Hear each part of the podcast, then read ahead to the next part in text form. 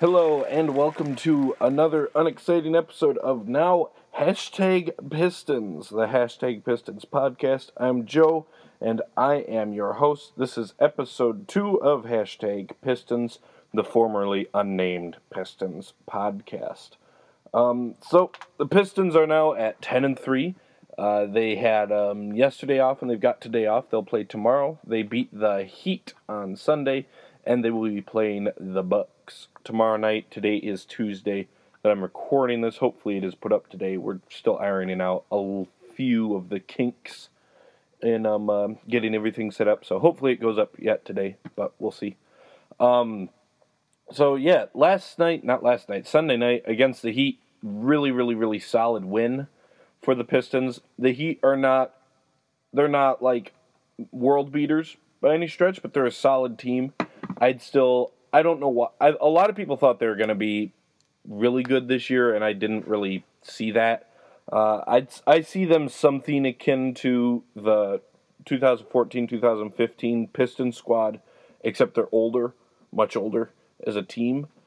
And in that, they've got two guys that are really, really good players. Even if they don't make the All-Star team, they're both All-Star caliber players in Goran Dragic and Hassan Whiteside. And then after that, they got sort of a collection of players. Some of them are pretty good, some of them are less good, and a really, really good coach. And, you know, you can win a lot of games like that, but they're not anything particularly special. But the thing is, I'm still not totally sold on the idea of, I guess, I don't know what the best way to put it would be. I guess I'm not totally sold that this Pistons team is, you know, as good as their record right now. Uh, okay, I would say most people would probably say they're not as good as a record, because I don't think they're going to win sixty-some games this year. But I'd say that there's a pretty good chance that when all is said and done, this Pistons team and that Heat team will probably be around in the same area-ish by the end of the season. So there's a pretty decent chance that, you know, they're fairly, they should be fairly evenly matched still. I'm not going to say, well, the Heat, they're just a five hundred team, so the Pistons should be able to beat them easily. I mean, I'm not I'm not there yet. So, really good win, and I really like the way that they grinded it out in particular. Um, the one thing that was a bit of a downer is that for the first time, really, uh, Hassan Whiteside really had a good game against Andre Drummond. Drummond didn't have a bad game, but he didn't have a particularly good one. And in the past, Drummond has really kind of had Whiteside's number. Whiteside, of course, finished with about with twenty rebounds, twelve, not twenty rebounds, twenty points and twelve rebounds, and Andre finished with eight points and seventeen rebounds. So, you know, also four assists for Andre. So that's worth that's worth noting. But just really a solid win. And the big thing coming out of it, of course, that everyone kind of talked about a lot was Luke Kennard played twenty-seven and a half minutes. Uh, he scored fourteen points, three assists, five rebounds. Even had a block for good measure. And really, his first major minutes and meaningful game time, and he really, he looked okay, mostly. Uh, I'm currently working on um, uh, on my next piece, which is going to be um, really focusing in on, I'm literally going through every play that he was even remotely involved in, and I'm taking a clip of it, and then I'll go through it all. And I'm not all the way done with it yet, but I've been... I've been mostly pretty pretty impressed, I guess. The big thing, no, he's not a very good defender right now, but he he doesn't look totally out of place. He looks like just kind of a normal bad defender, if that makes sense. He doesn't look like the super comically bad defender. And offensively, it really is all there. Um, he still isn't shooting very well on the season, and that's, you know, that's something that you want to have change at some point. He's still only shooting twenty percent from three. He is up over forty percent from overall from the field, which is nice, I suppose. But he's really, you can see, and this is true on both ends, you can see that he pretty clearly has a good understanding of the game and the correct way to play it, I suppose. That's sort of, you know, that's very much so a stereotypical white guy description, but it's it's the truth with him. And he doesn't necessarily actually check all of the normal stereotypical... I mean, I talked about it a lot after the Pistons drafted him when I did my bit on him, that he actually doesn't really fit the mold of your stereotypical white guy from Duke. And uh, there's a lot of ways in which he doesn't. He's not actually necessarily a super high effort motor guy. He's actually a pretty decent athlete. He's way more than just a three-point shooter sort of thing. But the one thing that he absolutely does have that's sort of the stereotypical white guy in the N B A thing is that he's a really heady player. He knows, he's quick thinking, and he diagnoses stuff fairly quick. Um, even de- And that's even true defensively. And that's, what, that's pretty big for him because um, the main place he's lacking um, athletically, now there's one thing is that he has not a very long wingspan, I think. I don't remember exactly what it is, but it's a little bit shorter than he is tall or whatever, which is most N B A players have longer wingspans. That's a little bit of an overrated thing. There's plenty of really good players who actually have short short arms, well, compared to the rest of their bodies. Uh, Jimmy Butler is one, actually. His wingspan is not very long, just for example, and he's a fantastic player and a fantastic defender, obviously. But Um, that's one thing that's a strike against him as far as sort of natural-born gifts. And then the other thing is that he's not very fast. That's the thing that really stood out to me upon watching it. And I'm not going to go too far into it just because, you know, you'll want to read the piece, hopefully. But that's the thing that really stood out to me is that he's actually got um, some decent amount of sort of quicks in, you know, first-step quicks sort of thing, which doesn't always translate very well to defense. But he has at least some basic ability in lateral movement in tight spaces. Where he really gets in trouble is that he's just, he is not a sprinter by any stretch. At least he doesn't seem to be, to me. And uh, so that's given him trouble. Where he's gotten into the most troubles when he's been off ball, heavy, or even on ball, when he's had to try and navigate screens. Because he just, he's struggling to navigate them, which is something that pretty much every rookie ever has trouble with. Just that's just the reality. And then if he gets behind a play really at all, he just he's not fast enough to really catch back up to it. And for what it's worth, that speed thing is also a detriment to him offensively at times. Once again, he's got a good first step and sort of, you know, tight space quickness. But if a guy if he doesn't create some separation, it's like when they would have him off ball, then have him make a make a move to come to the ball for a dribble handoff or whatever it might be. Um, he's got a nice first step when he goes that he oftentimes can get a, get some space, but if he doesn't get that initial space, he is certainly not going to outrun anybody. And that's a little bit of a detriment. But he actually, once again, he does have some sort of tight space quickness. He's actually got some decent hops. And, uh, yeah, he, he plays the game smart. He still has to work on quite a bit of fundamental things defensively. He's getting his, he's sort of turning his body too much. I'm using like motions to show it, a very visual podcast. But he sort of turns, he opens his body too far. A lot of times when he's closing out or just guarding on the ball and gives up too much, too easy of a lane to the hoop at times, which is something that's just, you know, form. But once again, he's mostly heady, keeps his head on a swivel. And he, one thing that he has, is actually pretty good at is, and this was true of him in college as well, I believe, that he was actually a pretty decent rebounder for a guard in college, and that's mostly actually held up so far in, admittedly, very limited minutes, but in those very limited minutes this year, that's actually held up, that for a guard, he's a decent rebounder. Um, his rebounding percentage has actually been better than Avery Bradley or Stanley Johnson so far this year. Um, once again, it's really small sample size, and it's not worth a whole lot to have a guard who's a good rebounder, but he he can get some rebounds, though. He's not incapable there. I think that that sort of being able to think ahead of the play helps because he's sort of able to diagnose things, and because he keeps his head on a swivel, um, he's good at being able to sort of keep an eye on his guy while also being able to quickly, so he knows where his guy is most of the time, so he doesn't necessarily, every time, any time a shot goes up, he doesn't have to turn away from the shot to find his guy to make sure that he has, he's not crashing the boards. And for what it's worth, he also boxes out pretty diligently when he's asked to, so um, I'm mostly impressed with that. And offensively, the whole thinking ahead of the way, of the plays and such, really shone, shone, would that be the, really shined, I think would be the word I'm looking for, in the game against the Heat, because he really, he makes good quick passes with regularity, and that's something that is really a great sign. Um, I think Zach Lowe actually tweeted out with regards to O G Anunoby, who's the rookie for the the Raptors, is that he said a good way to judge how quickly, how well rookies are sort of understanding the game and adjusting to the speed of the game is passing. And he, once again, he was referring to O G Anunoby. I think it's Anunoby, that's how you pronounce it. But he was referring to him with regards to that, and that he's been passing the ball well. And that guy has looked really good for the Raptors, for what it's worth. That looks like it may have been a steal for them. But um, Kennard is doing that same thing. And he's got some handles. He can put the ball on the floor. He got the ball straight stripped from him by De'on Waiters once, which was not good. But he really, he looks like a really complete offensive player. And he's not a total wash defensively. He's, he struggles with on-ball defense. I don't want him guarding anyone who's a very capable offensive player.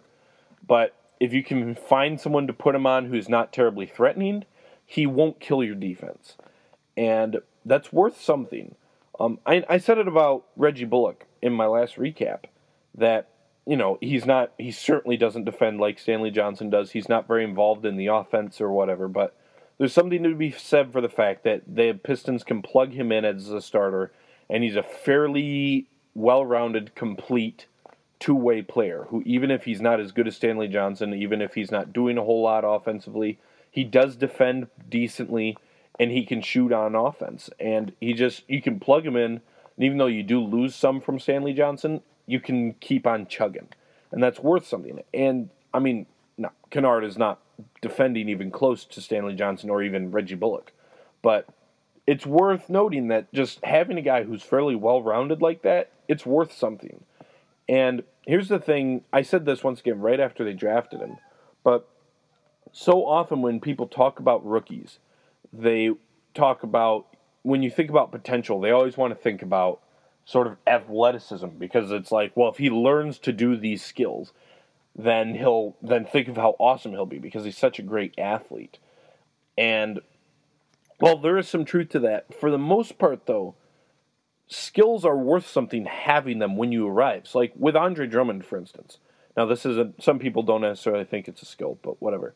When he arrived in the N B A, he was he was one of the best rebounders in basketball when he was nineteen, which is not that regular that that happens. I mean, he when he showed up, he didn't have to do anything to become the greatest rebounder and, and second greatest rebounder, Dennis Rodman's first, obviously, in N B A history. He he showed up like that. So that's one thing they didn't have to worry about at all, and then he could work on other skills. But it's like, think about it like this. If we say, for instance, that you start, that these guys mostly start playing basketball at any sort of competitive level, we'll just say eight years old-ish, because I some people start earlier than that, but you're not really learning that much until you're like seven or eight usually. But regardless, we'll just say eight years old, okay? So they start to play actual basketball when they're eight years old. So, and then you're twenty, Luke Kennard is, I think he's actually twenty-one now, I believe.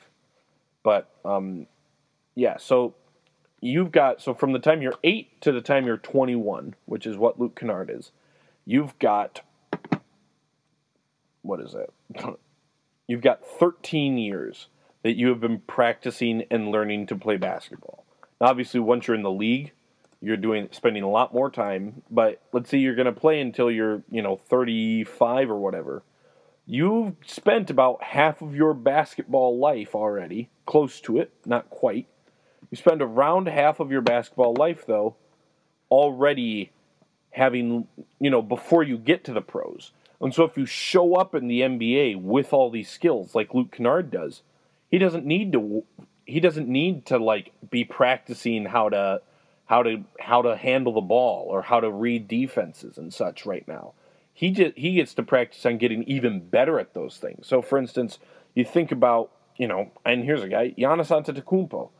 Um, now, he's obviously the like the perfect example of, oh, he's got all this potential if he can just learn. But when he arrived in the N B A, he had to learn all of these skills. And guess what? He still can't shoot. Now, of course, with him, he's such an absurd athlete that it doesn't even matter. He's, he's great. I'm not knocking on Giannis. But there's something to be said for being able to show up and have these skills, and not just in the basic idea of um, of that, you know, he can contribute right away, which is a benefit. But it's within the fact that his baseline is already higher than so many other guys. So if you're putting in the theoretical same amount of work, he can get even better at those things. I okay, like here's a good example. Steph Curry. He showed up in the N B A as a great shooter. Like, and now he's even better. He's gotten even better as a shooter. Whereas if you get a guy like Stanley Johnson, who showed up in the N B A as a, like, I mean, he shot pretty well in his one year at Arizona, but like a maybe kind of shooter, but not very good. He has to put in a ton of work to get to even like fairly competent as a shooter. Luke Kennard can put in a ton of work and then become an elite shooter. And I think people oftentimes forget that it's not two K. You know, it's not just as simple as you're going to get better at all of these skills and that's going to be that. And then once you get better at them, then you just, you stay good forever at them. You have to continually work on skills to keep them at an N B A-ready level. And when you show up without having to improve certain skills anymore, it means you can focus on other areas of your game and become a more complete player. So that's something that's worth noting for Luke Kennard. I really, I've been impressed. I was impressed with him. And I've mostly still been impressed with him so far this year. Uh, he does need to start hitting more threes, but it's such a small sample size that's not a big worry yet um, because, you know, he hasn't played very much. But he really, I'm impressed with him. He can do a lot on offense. And, you know, I don't know exactly. The problem is that he's behind some good players in the rotation.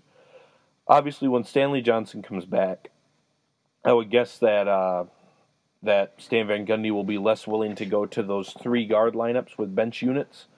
Um, he's never been particularly fond of doing that. He's mostly done it as a matchup thing, so like it worked out well against the Heat because the Heat like to go with three-guard lineups quite a bit.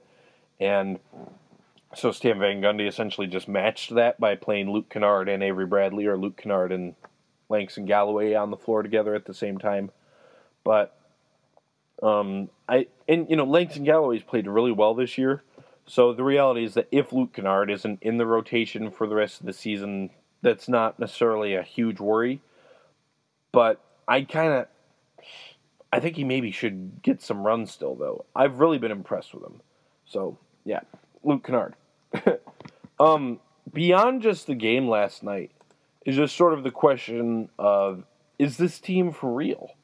Like, how good is this team? Now, this ten and three record right now, probably not that good. Because with that sort of a record, if they kept up something akin to that pace, they'd be pushing sixty wins this year. I would say it's probably fair to assume that they are not going to push for sixty wins. Um, just, I don't think they will do that. But, I mean, you know, here's one thing that's worth noting. I kind of touched on it in my recap, but when you look at the wins so far, even if it is just a hot streak, it's worth something that they're. I, I think the ter- I think that Stan Van Gundy really hit it on the head with what he said. He said we're banking wins, and I think that that's a great way to put it. So, like, even if you say, well, in reality, this is a like a five hundred team, which I actually think they're probably better than that. I would say five a five hundred team would have been the lower end of the um, outcomes for this team. But let's just say that's what they actually are. They are a five hundred caliber team, and right now Tobias Harris is shooting absurdly well, and um, uh, who else is? Who else would be? I mean, Tobias Harris is a big one. He's shooting over fifty percent on six and a half three-point attempts per game. That's that that's that's absurd. And Langston Galloway is also shooting really well, although he's less absurd of a level. But let's just say that Tobias Harris shooting so well is having an abnormal effect, right? It's not as large because the Pistons as a whole are not necessarily shooting that incredible from three, but whatever. We'll just go with it, right? So they're playing really well right now. They're playing better than they actually are, and then pretty soon they're going to go back down to their level, and they'll be a five hundred team for the rest of the year. Even if they did that, because they made the most of this hot stretch and won a bunch of games, they probably would still finish with, like, somewhere in the mid to upper forties with wins, depending on how long it would take them to regress to being that five hundred level team. And, you know, that's that's worth something. So even if they do regress from here, they're already off to such a great start that they're it's going to help them in the long run. And, you know, when I look at, I looked at this team before the year And I figured that they were probably a sort of, the middle of the road would be about forty-five wins for this team. I thought on the upper end, so like if things go really well, they could maybe, they would probably be able to push fifty, maybe even get into the fifties. And if things went poorly, then they would end up in the lower forties, and disaster area would be below forty. So absolute, like, rip-roaring success would be more than fifty wins. Absolute disaster would be below forty wins. And then sort of between forty and fifty would be about where I figured they would be, somewhere in that range.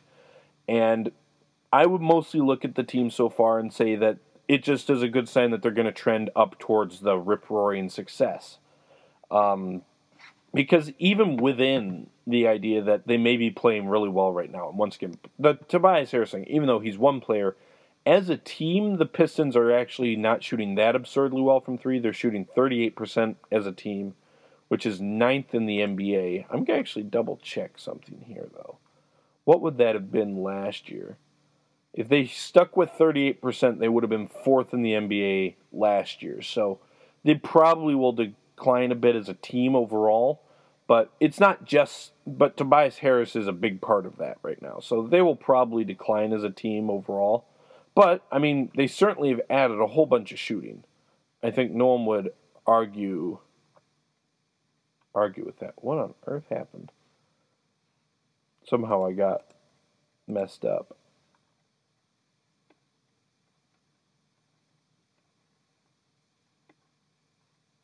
Oh, right. I was still on last year's where they were like the worst three-point shoot, one of the worst three-point shooting teams, and I thought I was back on this year. My apologies. So they'll probably regress from there a bit, but they're not. It's like the Orlando Magic were shooting like forty-some percent for a while, and opponents were shooting absurdly badly against them, and it's just like that's yeah, that's that's not gonna that's not gonna happen. Whereas the Pistons are shooting well from three, but not absurdly well from three, and um.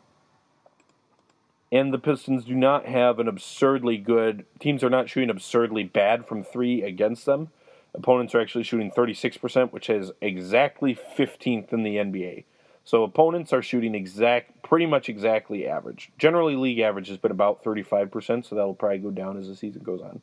So, and then you look at the um, net rating for the teams. The Pistons have the sixth best net rating in the N B A, which, once again, that indicates they're probably outplaying themselves a little bit right now, but not by a huge margin.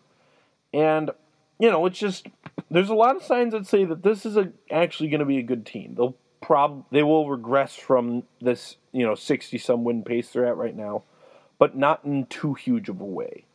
And so I'd say that they're just, they're likely to end up close to fifty wins, unless disaster happens, obviously.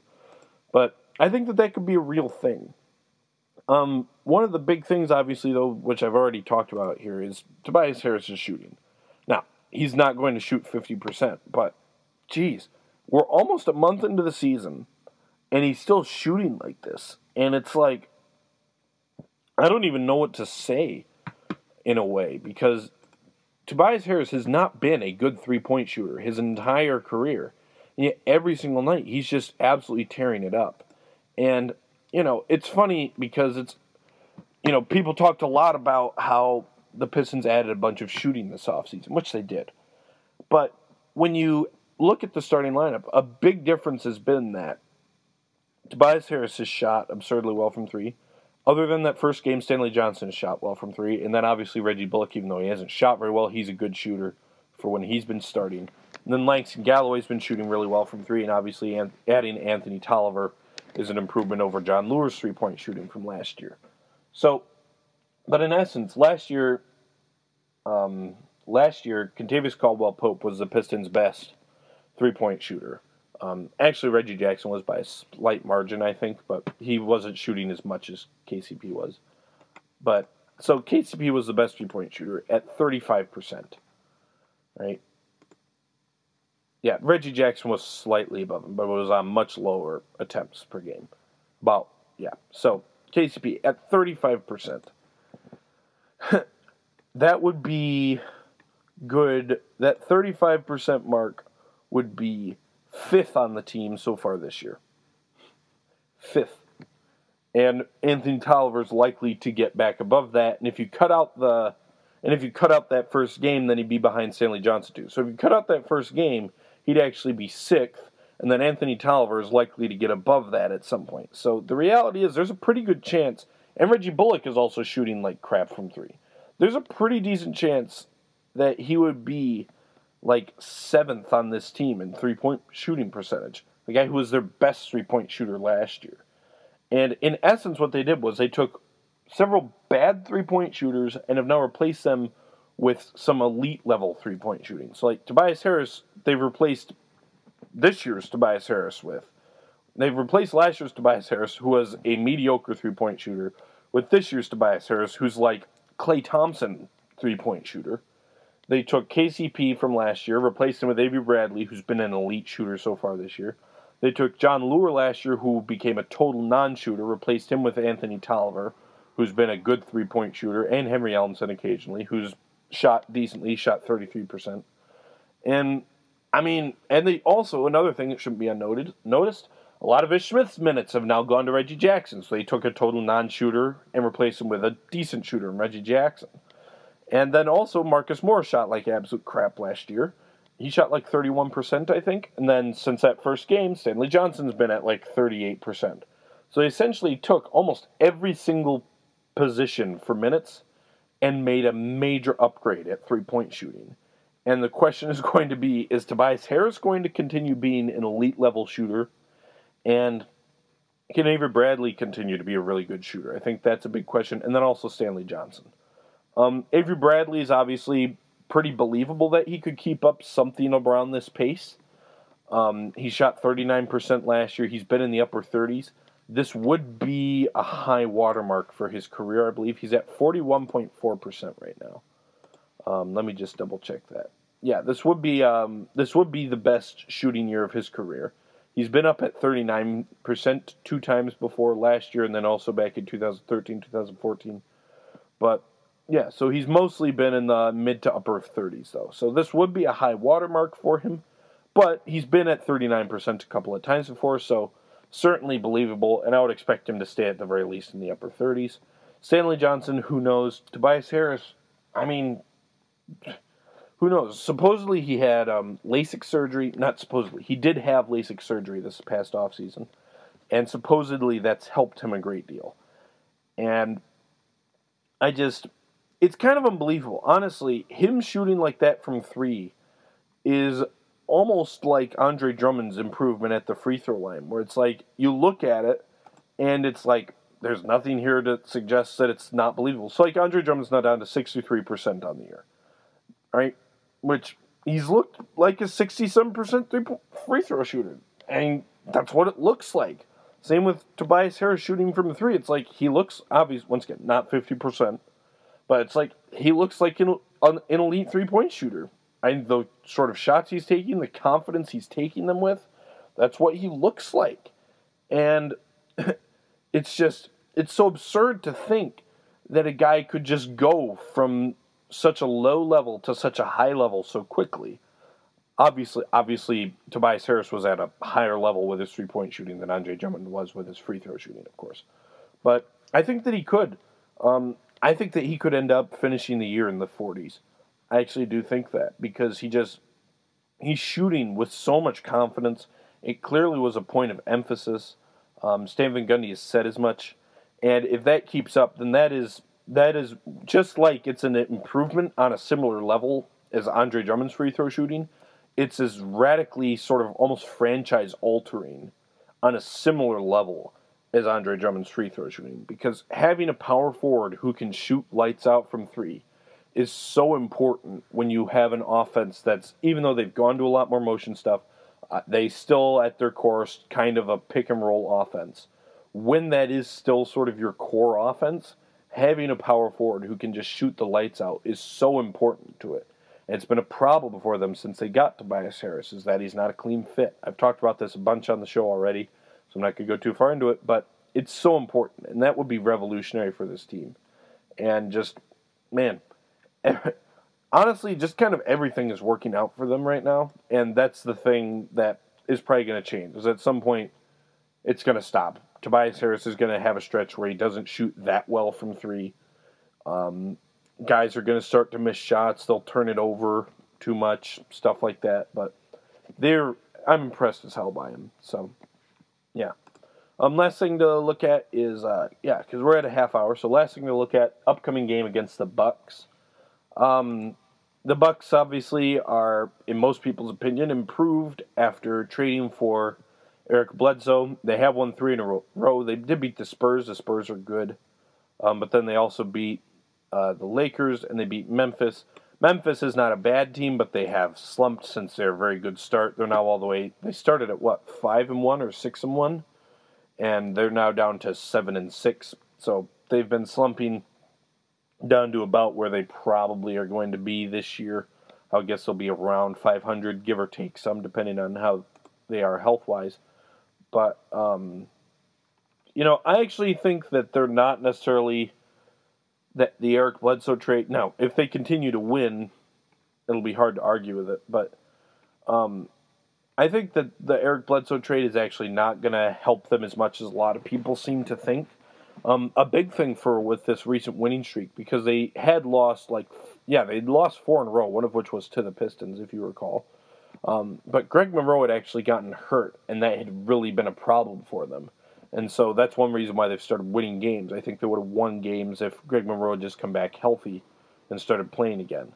But sort of the th- the problem with it, with that trade, and I guess the way that I look at it and why I think that it's going to be, I think they'll be a better team now, but I think it'll be a bit marginal, is that Um, well, there's a couple of things. First off, they're now almost comically thin up front, both literally and figuratively. From the figurative standpoint of that, now John Henson is your starting center, and John Henson's not all that good. And your center line, your center rotation is now John Henson and Thon Maker. John Henson, like, he can block some shots, but he doesn't do a whole lot else, and he does some sort of really basic stuff on offense and defense, but he's... I. He's not that good. He's I would say he's below average for a starting center. And Thon Maker can shoot, but he's still learning to, the ropes on a whole lot of things. He's, you know, I'm, all jokes aside, he's like twenty years old. He's still learning all of the ropes, and he may or may not actually be all that good. And the other thing is that literally they're very thin, in that, like, John Henson weighs like two pounds soaking wet. What are they listed at? I'm curious now. John Henson is listed at two twenty-nine, which I'm not. I mean, he is he is almost seven feet tall, but I'm not. I'm not sure I buy that. And Thon Maker is listed at two sixteen. At seven foot one, you weigh two hundred sixteen pounds. Like, that is uh, that is not big. And I think that, and Greg Monroe, even though not a great defender, but he, for what it's worth, first off, he has improved a lot over the last several years. He's not a terrible defensive player by any margin anymore. But just having a guy who's big enough that he can clean the glass, he can do stuff in the paint, sort of control the paint on both ends, is really worth something. And they don't have anyone who can have even a slight hope of doing that anymore. And the other thing is that Eric Bledsoe is not necessarily the cleanest fit. He's a guy who really should have the ball in his hands to be effective. He's not a particularly good shooter. Um, he's a really good defender when he's motivated, at the very least.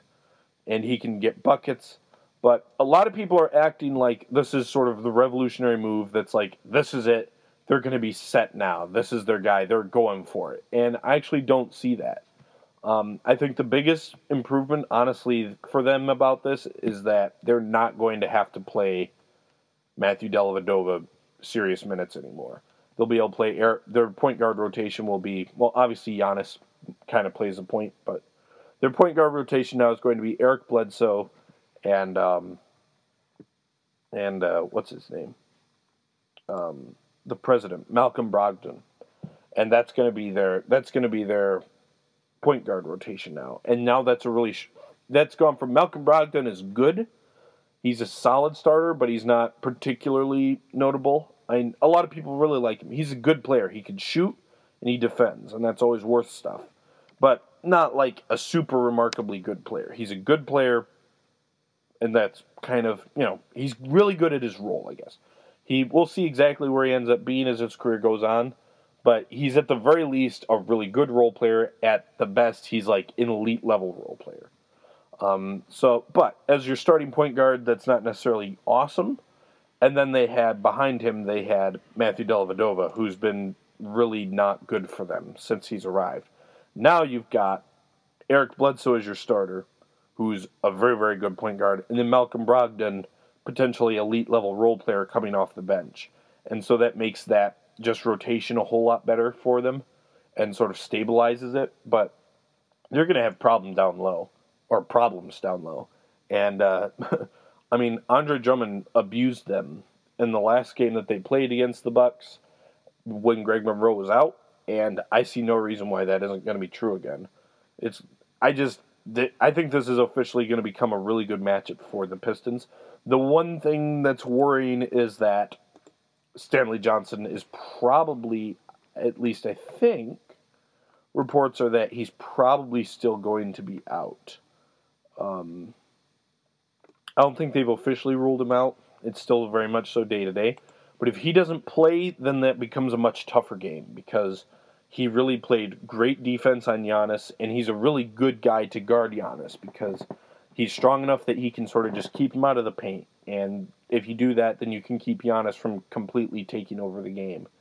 And without him, um, I guess theoretically, uh, excuse me, I guess theoretically, Reggie Bullock would be guarding him, which not not ideal. I would I would actually not be surprised if they ended up going with um, Tobias Harris guarding him, probably, which also not ideal. Um, another guy who's like maybe would have some shot would be Jon Leuer, but he's also probably going to be hurt. So it'll probably be some combination of Reggie Bullock, Tobias Harris, and Anthony Tolliver guarding Giannis, and I don't feel nearly as good about that as I do about Stanley Johnson guarding him. So that's one thing that will be different this time. If Stanley Johnson doesn't play, that would be a problem. I would guess Giannis would probably be in for a pretty big game.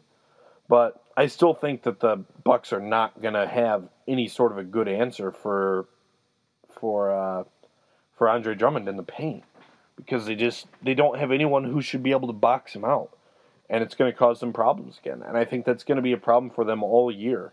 They are going to struggle defensively, and they're going to struggle to clean the glass. And teams that are built to take advantage of that, which the Pistons are, is it's going to be a problem. And also I take heart in the fact that the Pistons clearly know how they want to attack the, the Bucks off defensive strategy, which and they know how to do it. And Reggie Jackson is, was real Reggie Jackson was really excellent in the last game against the Bucks, and so that also gives me some good hope. So yeah, everything's really going well right now, so enjoy it, embrace it, bask in it, but also remember that at some point it's probably going to stop going so well. But on the plus side, even if this is just a really hot streak, they're making the most of it because there are a lot of times where you get a team that they go on a hot streak from someone. It's like they have one guy, like Tobias Harris is right now, where he's just shooting absurdly well, and it's really making the team better than they really are going to be long-term. But they don't win a lot of the games. At the very least, the Pistons are making the most of their hot streak. So, yeah, that's it for today. I will see everybody later. Stay beautiful and go Pistons.